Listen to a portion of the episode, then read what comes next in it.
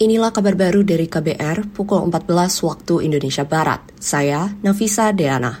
Presiden Joko Widodo menyatakan Kepala Staf Angkatan Darat Agus Subianto memenuhi syarat untuk dicalonkan sebagai Panglima TNI karena sudah berpengalaman.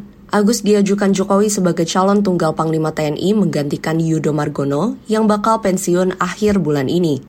Pertama beliau kan buah kasat, kemudian menjadi kasat, tapi kalau melihat jam terbangnya saya kira di teritorial, kemudian di, di administratif, akademis semuanya memenuhi semuanya.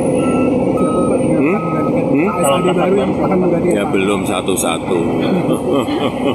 Ini kan memperoleh persetujuan dari DPR terlebih dahulu, baru setelah ada persetujuan baru kita berpikir kasat yang baru.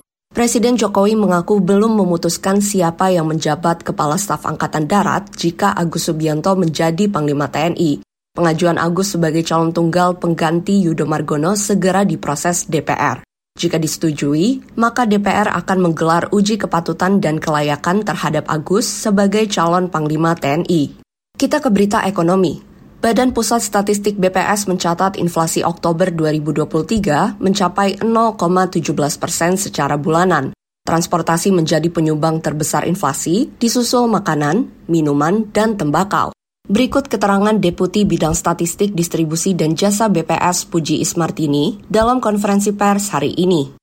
Pada Oktober 2023, terjadi inflasi sebesar 0,17 persen secara bulanan Sementara itu, secara year on year terjadi inflasi sebesar 2,56 persen dan secara tahun kalender atau year to date terjadi inflasi sebesar 1,80 persen.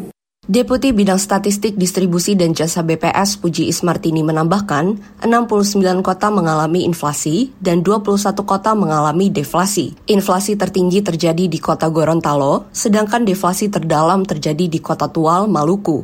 Kita ke soal hukum.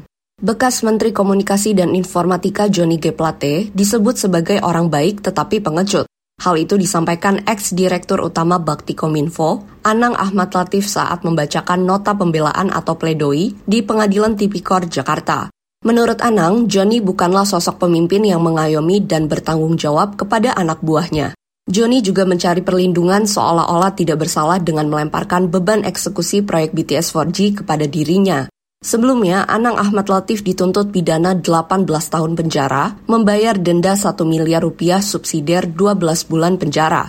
Sedangkan Joni dituntut pidana 15 tahun penjara.